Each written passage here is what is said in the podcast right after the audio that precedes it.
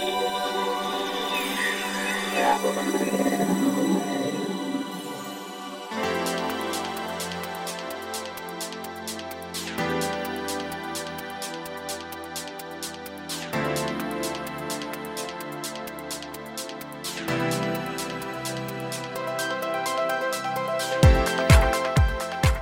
んにちはゆきです。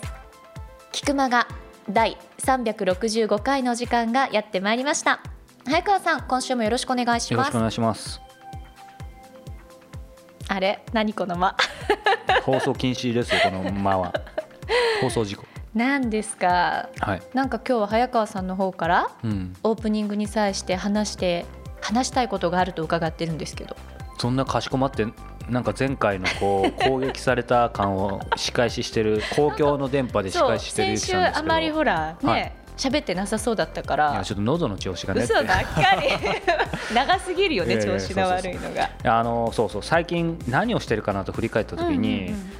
あのやっぱり海外に行ってることが多くて以前ねロンドンに行ったって話はしてましたけど、その後も引き続きこうまた違う大陸へ行ってです行ってましてですね、うん。えっと、この間オーストラリアに行ってきたんですけいいどそのいいなっていうその心は？季節が逆だから過ごしやすそう。あいつの頃かわかんないけど。そうそう、まあ、いつの頃かお楽しみですけど、まあ、僕が行った、えー、と季節も暑すぎず寒すぎずっていう感じですごく良かったんですけど、ええ。ちなみにゆきさんオーストラリアっていうのは行ったことは？あります、結構あるじゃないですか。う。ん。でもやっぱ時差がないのでね。ありがたいですよね。それがほら僕らみたいなこう体がなかなかタフじゃない人たちにとっては時差はいいんですけど。ちなみにオーストラリアどこ行きました？私はシドニー。あシドニー、うん。今から何年ぐらい前に行った？えーとねごめんなさいもううん十年前だと思いやうん十年ってまだねティーンエイジャーでしょだって。うまずいでしょ。散々お酒飲んでますとかいいあー話してるいやだから20年ぐらい前だと思う。あ本当に、うんうんうん。その時のシドニーってどんな感じだったの？その時のシドニーはシドニー五輪前だよね五輪前じゃあですからどうだろう。なんかひたすらね、うん、うん子供だったから、うんこう動物園の規模が半端なく大きくて、うんうんうん。ワラビーとか飛びまくってんのよエミューとか。なんかすごいこのスケールっていう印象、うんそうか僕も今回、まあ、シドニーも行ったんですけど、うんうんやっぱりシドニーはお言うまでもなくオーストラリア最大の、うんえー都市ですしオセアニアでも最大の都市って言われてますけど僕は今回シドニーのほかに、えーまあ、シドニーとよく対局に対局というかライバルとも言われますけどメルボルン。ああ世界一暮らしやすい街4年連続あそうなの？1位の街それと、えーまあ、知る人ぞ知るかもしれませんが、えーサーファーのメッカバイロンベ。イバイロンベイって知ってた？バイロメは知ってる。あ知ってるんだ。どういううイメージ、えそのイメージ。あやっぱりサーフィン？うんうん。まあ、僕はね個人的にはサーフィンだけじゃなくてこの街オーガニックだったり、まあ、いろんなこともあってその、まあ、すごく変化に富んでたんだけど、まあ、全体的な印象としては、はえー僕個人の感覚です。うんうんうん。あくまでも僕個人の感覚ですけど、もっとが緩い。ゆるい？オーストラリア全体が緩すぎる、のんびりとかではなくて？まあのんびりだけど緩いよへねー。だからこうなんだろうシドニーはもちろんちょっとまあなんだろうな。やっぱり一番の都市だし、こうほらオーストラリアって例えば日本でも東京、えー他の国でもロンドンとかパリとかってその一番の都市ってのはやっぱちょっと特殊だけど、うん。でも例えばメルボルンとか、まあ、バイロンベアはちょっと別だけど国全体がとにかくまあのんびりだよねゆきちゃんが言ったように。だとにかくまあアバウトな部分もあるしだ普段こう自分がそれどれだけかっちりできてるか分かんないけどやっぱりいかにこうカツカツカツカツしてるかなみたいなことをすごく感じさせられて、まあ、あとそれと同時にいい意味でですけどもあんまりこう刺激されなくてなんか海外来てるっていう感じがない。かといって別に日本っていう意味とも違うんだけどなんて言うんだろうな、まあ、やっぱ面白いのがほら日本の20倍のさ国土に人口6分の1だからね。でシドニーとか人口密度高いって言ってもねあの他の世界に比べたら、まあ、メルボルンとかもそうだけど多分そんなでもないしなんかオーストラリア全体の、えー人口密度としてはアイスランドとかと一緒らしいんだけど、まあ、アイスランドのイメージもないけどね、いやでもそれうん。そうそうそう。なんでまあそのくらいこう緩いところだったので逆に刺激があんまりなくてでもある意味それがこうクリエイターにはねそうか。最高でだからずっとなんか瞑想してるみたいな感じ、なるだってさ前この番組にもお便りくださった方も、うん。オーストラリアのシドニーだったかしらねヨガインストラクターされてますとかおっしゃってたけど、そういうような環境に適してるんだね。そうそうそうそう。だからこうなんだろうもちろん観光で行くのもいいけど、うん。なんかほら俺が昔番組で言ってたからね自分合宿。はいはい。にうん。行くにもいいかもしれない、例えばシドニーのど真ん中いてもこうなんかスーッと確かに街は賑やかなんだけど他の大都市とはちょっと違う。でもちろんバイロンベア海を眺めてでメルボルンも街は美しいしみたいな。まあ、そんな感じで、えー今回オーストラリア行ってきたんですけども、はい。まあ、次なるはどこ行こうかなと思ってる時に、ね。まあ、今ちょっと候補地はタイ、いいなあ、まあ、ちょっといつ行くか分かんないんです。これ遊びじゃないんですよ。あ仕事ですから。で、まあ、タイだったり、まあ、あとその近辺のアジア行ったりとか、うん。まあ、前もちょっと言ったかもしれないけどちょっといつになるか分かんないけどやっぱりアメリカには久々に行きたいなとかってあのニューヨークだったりブルックリンとかだったり逆に西だったらポートランドとかその辺に行ってみたいなと思ってるので、まあ、もしその辺ご近所さんもいたらメールいただけると嬉しいなと。ね。はい。ということでじゃあまた次の目的地が決まったら、はい。ぜひ教えてください。はい。では本編も引き続きお楽しみください。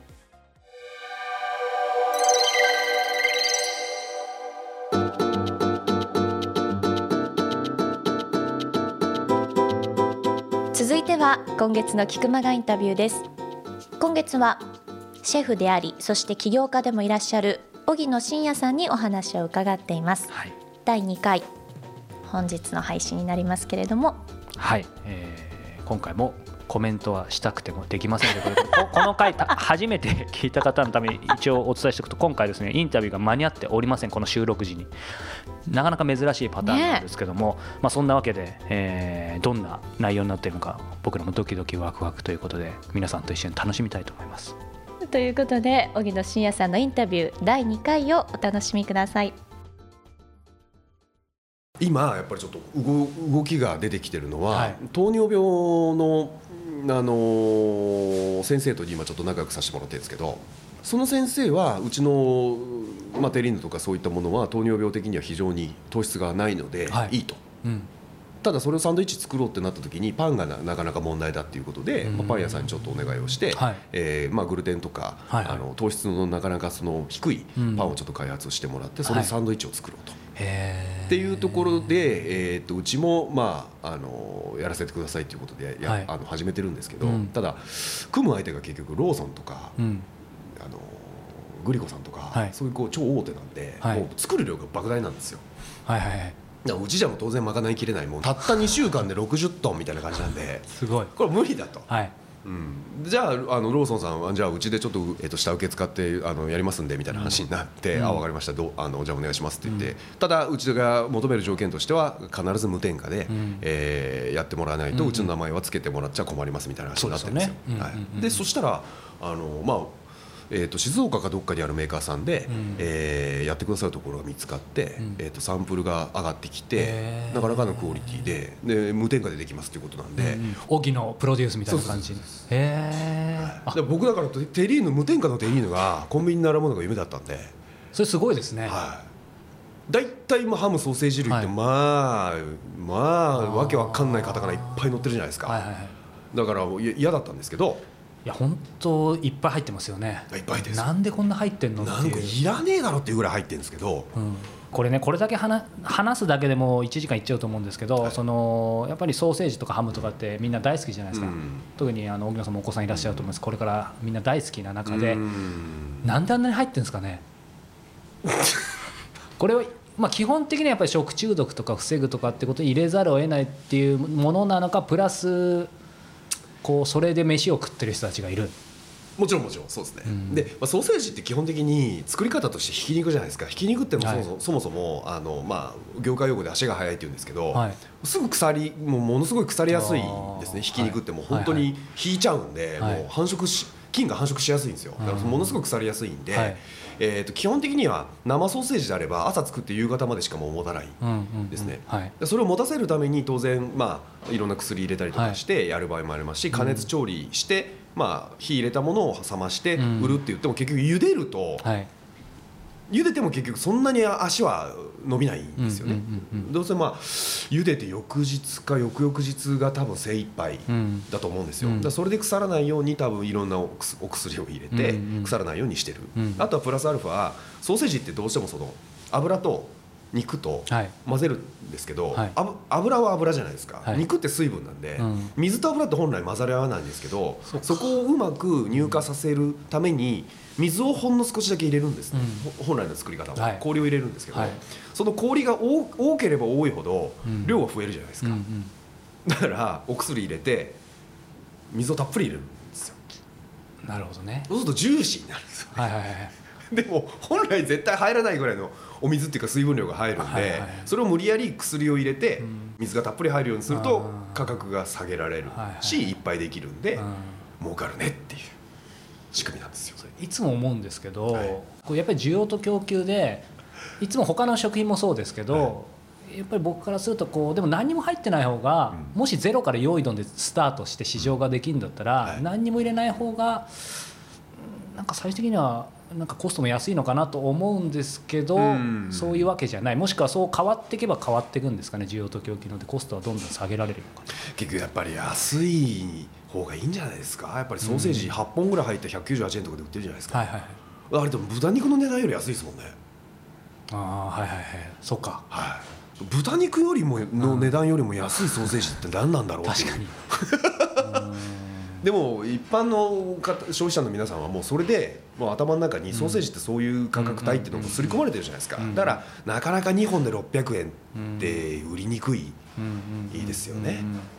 だからまあさっきの話ですけど僕自体もですけど、この番組でもまあ力入っちゃうんで気をつけなきゃと思ってるんですけど今さっきね荻野さんおっしゃったようにこう確かにそういう無添加とか素晴らしいと思うし絶対いいんだけど、うん。ただやっぱそれを押し付けちゃいけないしそういう人がまあ少超少数っていうのは多分まだまだですよね、だからまあその中でもこういう番組を通して荻野さんみたいにこう俯瞰的に見られる方のこうご意見聞くのはすごくありがたい機会だと思うんですけど。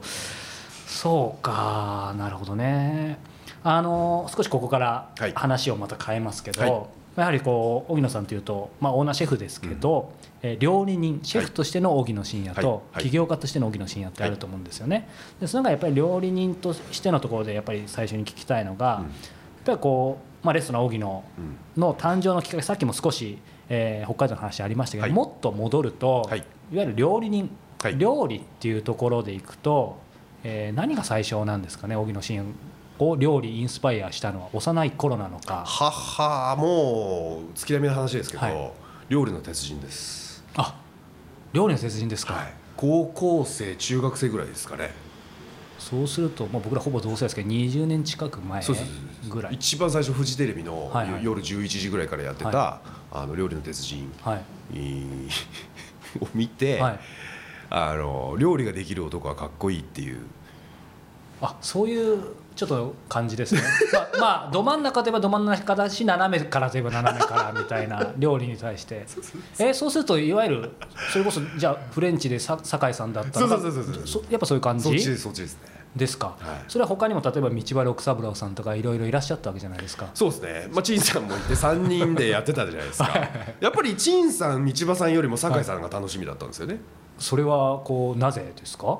やっぱり今振り返って考えてみるとなんかこう西洋文化への憧れだったり、うん。うんなんかアルファベットへの憧れだったり。ま あアルファベット、ミーハーですよね要するに。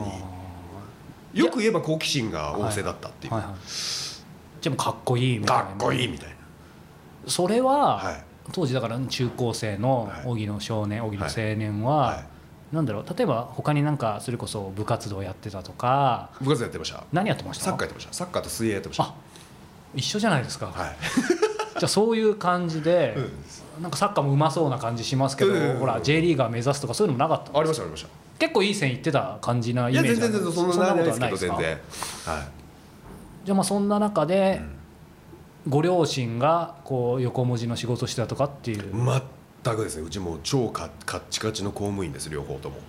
あお父さんもお母さんも、はいはい、しかも学学校の先生でしあそうなんですねそうじゃあまあそそういう中で逆にた逆なんですよ。って感じか。そうなんですよ。横文字じゃないですよねどちらかというと。縦文字ですよね。縦ちょっと分かんないけど。名詞縦な感じですね、はい。そうですよね、1900何年というより昭和何年みたいな。そうそうそうあこの後怒られそうですね。いや全はい。然全然昭和そうですね。そうですよね、はそうか。っていう中でそうするとまあ料理そのものもですけど、うん。なんか言い方いいかなんですけどかっこいいなモテたいなみたいなそういうのもあったんでい、すか？ありましたありました。うん。ででもこうそこでかっこいいなと思いつつも、なんかこう将来もともとなりたいものがあったとかなんかどんなですか？いやーでもまああの時本当就職氷河期であまあ、ね。言い訳になっちゃうんですけど大学出てどうなるっていうのは、あん。まり見えない時期だったっていうのもあるんですけど、うんうんうん。まあ、手に職をつけなきゃダメな時代が来るんだじゃねえかなってちょっと思ってたんですよね、はい。うん、だから、まあ、大工になるか寿司屋になるか、あーなんかイメージつきますね。は なんかすごいいい職人さんになりそう。職人にならなきゃ多分ダメだなって自分の腕一本で生きていくぐらいの気合がないと多分ダメだろうって思ってたんですよ、はいうんでその時に今料理の鉄人やってて、うんちょっと料理人やってみようかなみたいうんうんうんうなん。感じで、その時ってご両親とかにはそういう話を大反対ですよ。大反対？はい。20年経ってやっとって感じですかね。じゃあ最近。最近。あそうなんですか、はい。それはやっぱりこう心配？なんか安定してないんじゃないかとかどういう感じだだったんだろうしその大学出てねえなんてもう人様に言えないみたいな、その時ってでもこう説得したのか結構ある意味振り払ったのか人によってはあの親に感動されてとかどどういう感じだったんですか？とにかくやりたいやりたいの一辺倒で、うん。えーなんとか納得してもらってっていう感じですね、ただまあ腹の中じゃ多分もう煮えくり返ってたと思うんですけど、ご兄弟は兄貴がいます。お兄さんも差し支えなければどんなことをやってらっしゃるんですか？兄貴今デザイナーやってますねあ二人とも職人職人ですよね。じゃあお兄さんも反対されたんですかね？お兄貴は結構なんか僕もあんまよくわかんないんですけど、うん。大学行ってその後まあやりたいことをやってみたいな感じですね、そうか、はい。まあでもいわゆる公務員とか、はい。そういう感じではお二人ともないっていう感じですね。ないそうか。そうか。で、えーまあじゃあいざ料理になろうということで、その後例えば専門学校行ったとか留学したとか、専門学校行って、はい。でフランスにちょろっと遊びに行って、で帰ってきてはい。就職して、はい。で二十歳そこそこで東京出てきてって感じですかね、んその遊 遊びに行ってっていうのは留学ですか？そうですね軽く留学。軽く軽くっていうかなんかご自身の今考えれば軽く遊びだったのなのか当時はそうやって真面目にちょっと交換留学みたいな感じで行ったわけですよね、はい。めっちゃんこ真面目にやってましたね。それはフランスのどこに？えっ、とリヨンっていう街にあ行はいはいはい。ってましてリヨンっていうのはなんかなんかフランスというと単純なんですぐパリが思いつくんですけどそのリヨンっていうのはそういう例えば学ぶにはいいのかとか。あの、えー、と僕が、えー、とが高校卒業して行ってた調理師学校の、はい。なんか提携してる学校みたいなのがフランスにあって、はい。でそこに行ってあの現地で勉強しようみたいあなるほどね。な感じで。で行って、うん人によってはうんなんだろうそのままリヨンのところで、なんかそこから就職するとかそういう道もあるわけですか？パフランスで。なかなかそれは難しいのかな当時は。僕の時代は難しかったですね、今はどうなんだろう？今一回帰ってきてなんかワーキングホリデー取ってもう一回向こう行ったりとかっていううん。人もいるみたいですけど、うん。僕はあえてそういうことはあんま考えずに、とりあえず日本帰ってきたら就職してっていう感じで、こうさっきのところでフレンチ憧れて、はい。で僕のイメージですけど、はい。やっぱりこうパッションとかモチベーション、うん。行動力って荻野さん当時もすごそうなのでなんかそのまま行くみたいなのがやっぱり一歩ちゃんと引いてた自分がいて。使い物にななってから考えようと思ったんですよ僕。あ小僧の使い物にならない小僧が向こうに行って、うん。言葉もよく分かんないのに、うん。行ったところで時間の無駄だなってちょっと思ってたんで、うん。もし行くんだったら一人ある程度一人前になって、うん。えーから考えようかなと思ってました、そうするとじゃあ、えー、と1年ぐらい行ってたんですか？そうですねで帰ってきてまだじゃあ二十歳ぐらい？そうですね。でその後専門学校卒業して、で、えー就職。そうですね。地方に1年ちょっとぐらいいて、はい。でそのまんま東京出てきて、うん。えー東京でどうですかね？28ぐらいまでうんうんうん。働いて、はい。で28で独立してって感じですね、その間に、まあ、どういうことがあってつまり独立うん、まあ、最初からもちろんしようと思ってたのかとか、タイミングとかどういう経緯で、まあ一言で言うのは難しいと思いますけど。28歳までに独立しようと思ってました。それはなぜですか？親父が定年退職するんですよ。うんうんうんうんうん。でやらしい話、えー保証人になってもらえないっていう。あ はい。あなるほど。はい。それをか考えてた。そうそうそう。でただこう28歳で独独立しようって言っても、それぞれに行かなかったりとかいろんなことあったりするのが人生だと思うんですけど、その辺は？僕も絶対これって決めたらもう動かさない人間なんですよ。あそうなんですか、はい。やるって言ってことは絶対やりたい方なんで、うんうんうんはい、だから28でやるって言ったら28で絶対やるんですよ、うんうんでもじゃあそのためにいくつかお店も経験されていて、ね。副料理長だったり料理長とかになっそうですね。てるわけですよね26までに28で独立するんだったら26までにどっかでちょっとキッチン任せてもらえるようにならなきゃいけないんで、20 26までにととりあえずまあはい。1時前にならなきゃいけないなっていうのでもううん。ひたすら忙しい店ではい。ボロボロになって、うん。はい、働きました。でもその中でこう28で独立っていう、まあ、い一つのそういう意味では夢というか叶えられてるわけですけど、うんその中で、まあ、さっきおっしゃってたねその北海道の、うん。え生ちゃんとの、うんとかその辺それは独立した後？あとですね。そうすると、はい。イメージとしてはその独立される時っていうのは、いわゆる今みたいなこういう荻野の、うんさっきおっしゃってたその無添加だったり、はいはい。そういうもののビジョンっていうのは確固たるものがあったのかその辺どういう感じだったんゼロですね。あゼロ。ゼロです。あこれインタビューとしては最高に面白いと言っていいか分かんないですけど。完全にそんなこともう夢にも思ってなかったですね。えじゃあどういうその28で独立は決めてるけどプラスアルファでどういうこと考えてたんですか、プラスアルファで28で独立するんですけど、うん。とにかく店一軒やっててもダメだっていうのはなんとなく分かってたんですよそれはなぜですか？いやもうそれも結局最初に申し上げた通りその人気商売なんで、うん。どっちにしろ、まあ、悪い言い方ですけど使い捨てにされるのは分かってたんですよ、うんうん。だから、まあ、注目していただいているうちに次の何かをしておかないとダメだなっていうのがあったんで、それをまず探さないといけないんですけど、うん。その前にまずは、えーっと来てもらわなきゃいけないんでまずはお客様に。そうですね。確かに、らまずそのそれをやるために、えー、とちょっとこうとんがった店をやろうっていうことで28の時に、はい。もう本当もうここのお店じゃないんですけど、はい。い一個前のお店でもう本当にもう路地裏の裏の裏みたいなところで、うん。まさかこんな時店ねえだろうっていうところで店ややったんです。それはなんでですか？お金なかったんで。ああそうそういうことですね、はい。なんかひひねったわけではないんですね。全くひねってくれない。んで。でそんな中で、まあ、それ自体があの見せ方によってはとんがったことにもなると思うんですけど、まあ、そういうことだと本質的じゃないと思うんですけどなんか荻野さんなりに、まあ、ある意味そういう意味ではアドバンテージがないわけじゃないですか、はいむしろディスアドバンテージな中で何を売りにしたんですか当時？まずはそのとにかく目立たない場所だったんで、うん。でも逆に考えると、うん。じゃあフランス料理屋って通りがかりにおおここ良さそうだなと思って入るような店じゃないじゃない。ですかあ確かに。確かに確かに、はい、だからまあ業界用語で destination store って言うんですけど、うん。あの目的持ってわざわざそこに電車乗って行こうと思わせられる、はい。あの来てもらえるようなお店を作らない限り、はい。えーじゃあすあのダメだと思ったんですよ、うん。だから渋谷のスクランブル交差点のうん。スターバックスのところでフランス料理やったからっつって繁盛するかって多分そうじゃないと思うんですよね。だったらもうかなりとんがったことやってもいいんじゃないかなと思って、うん。もうにとにかく肉料理っていうものを一つうん。柱に据えて、はい。もう肉だったら何ができるのっていうのをひたすらやり続けたんですよ。うん。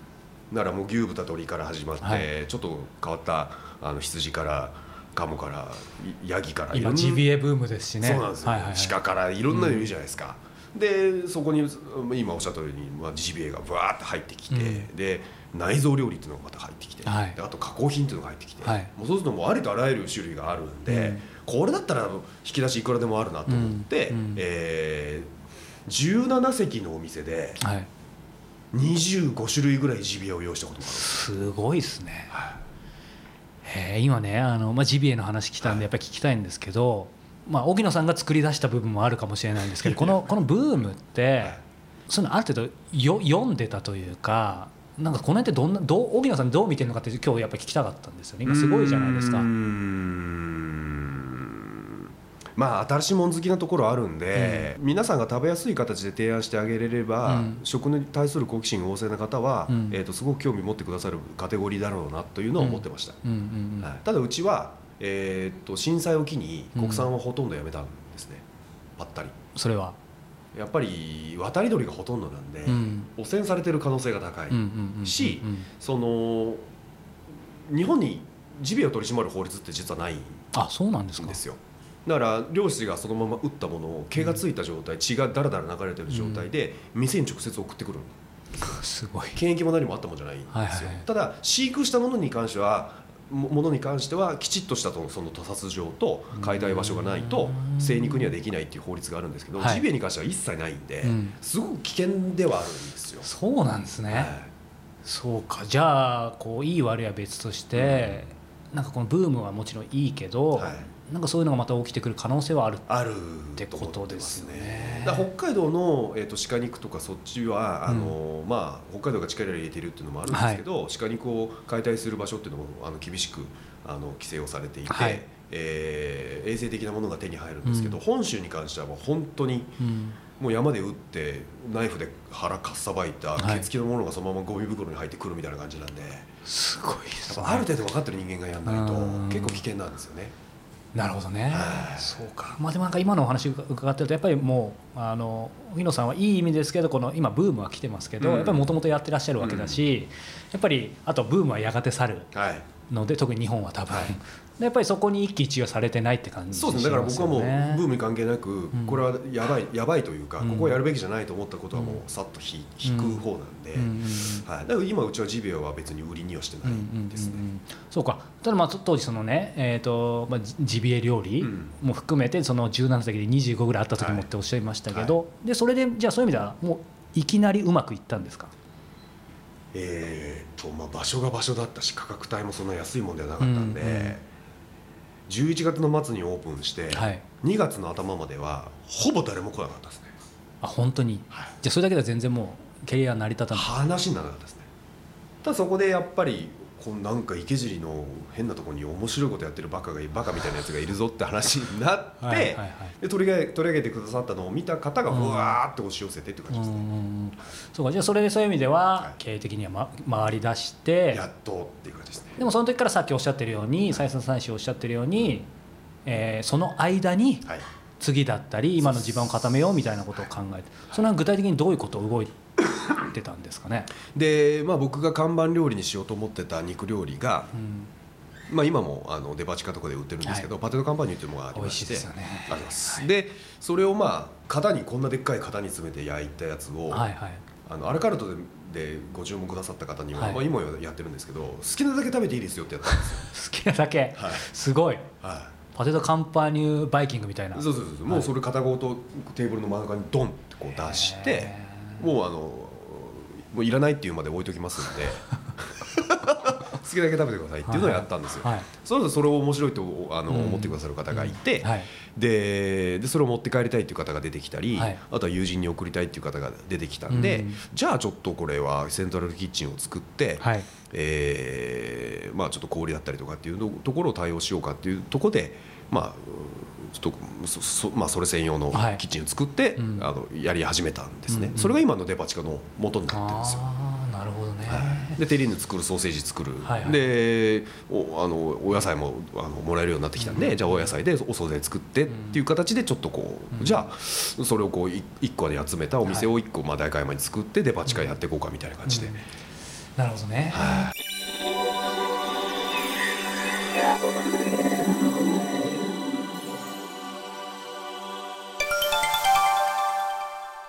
教えて早川さん。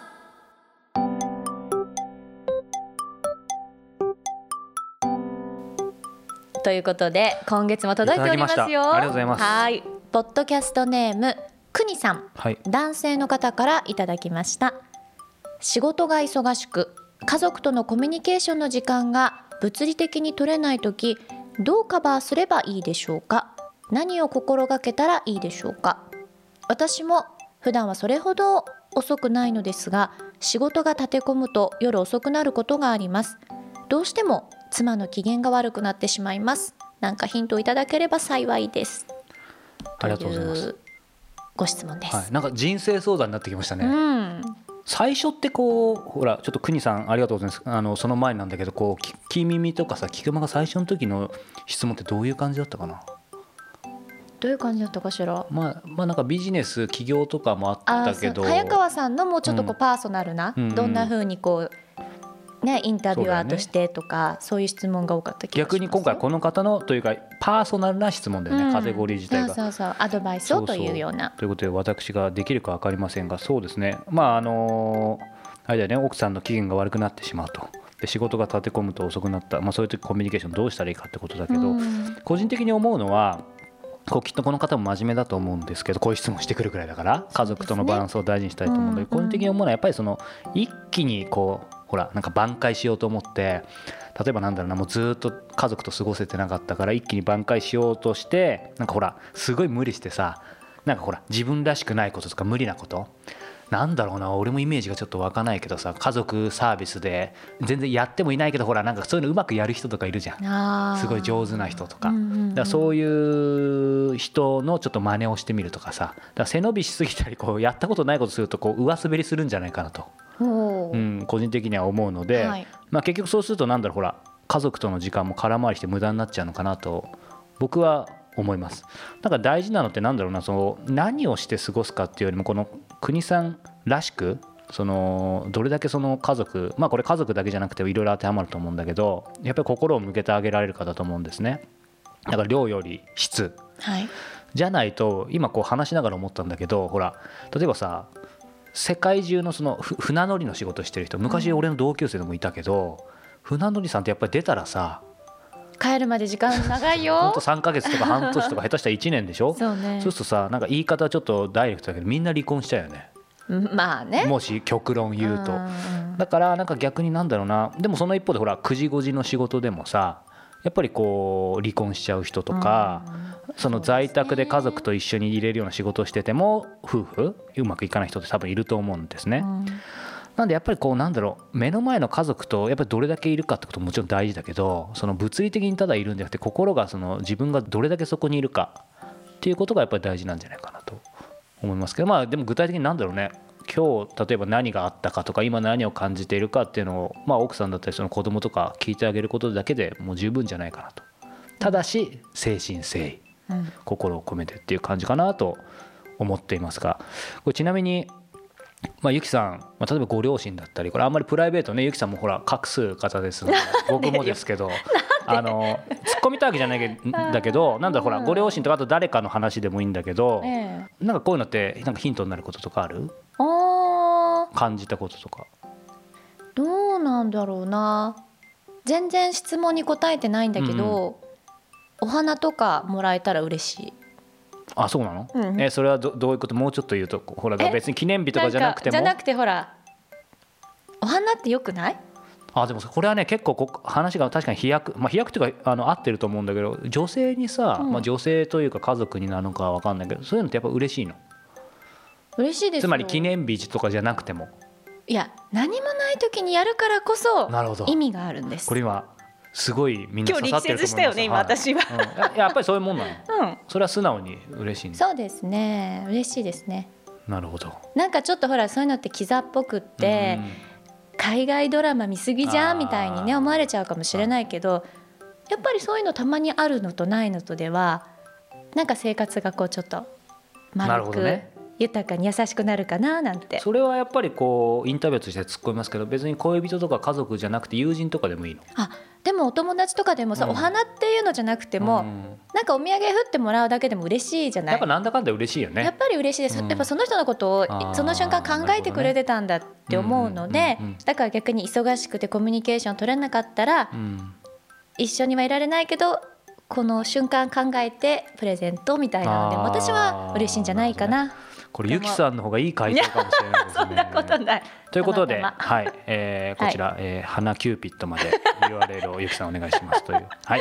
ということで国さんせっかくですからちょっとご参考にしていただければと思います、さあこの番組では本日国さんからいただいたようにたくさん質問を募集しておりますキクマがトップページ入っていただきまして右上の方に質問フォームのバナーがありますこちらから早川さんへの質問また番組へのご感想ご意見などなどどしどしお送りください。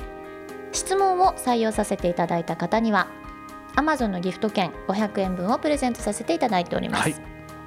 そして引き続き早川さんのやってらっしゃるコスモポリタン。こちらもスペインのバルセロナでお豆腐屋さんをやっていらっしゃる清水立夫さんのインタビューをすべて無料で配信プレゼントしていらっしゃいますので、こちらの方もぜひチェックしてみてくださいお願いします。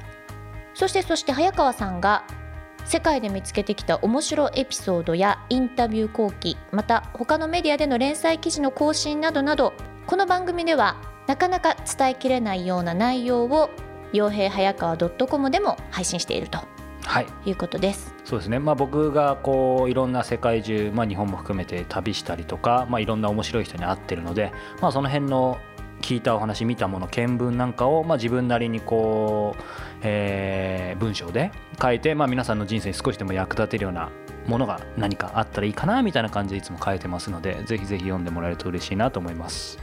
傭兵早川 .com でヒットしますよね。ですのでぜひこちらもチェックしてみてください、はい。さあ早川さん6月第2週の配信もそろそろお別れの時間ですけども、言い残したことは？恒例の。あの最近こうほらあれほどかっこつけてこうポリシーとして商品名を上げないって言っ最近ほら何でも商品名とか結構出てきたのでまあいいと思うんですけど、うんうん。あの以前も言いましたようにあの必ず収録にはピュレ組がこう重要でこれいつかピュレ組がスポンサーにつかないかなと思ってるんですけどあの気になるのはこれピュレ組ってゆきちゃんも買ったことある？うんいつも早川さんがちょっと一つ二ついただくそ存在は知ってる？はい。これさどんどん種類が増えてってんだよね。私あの黄色いパッケージのレモン味？レモンでしょ？だから最初はそっからなんだけあれだけだったのどかと思ったらね。異常に増殖してるのできっとこれ多分売れてるんじゃないかなと。でもこれを買ってるのは8割女子だと思いますよ。そして残りの2割多分僕だと思う。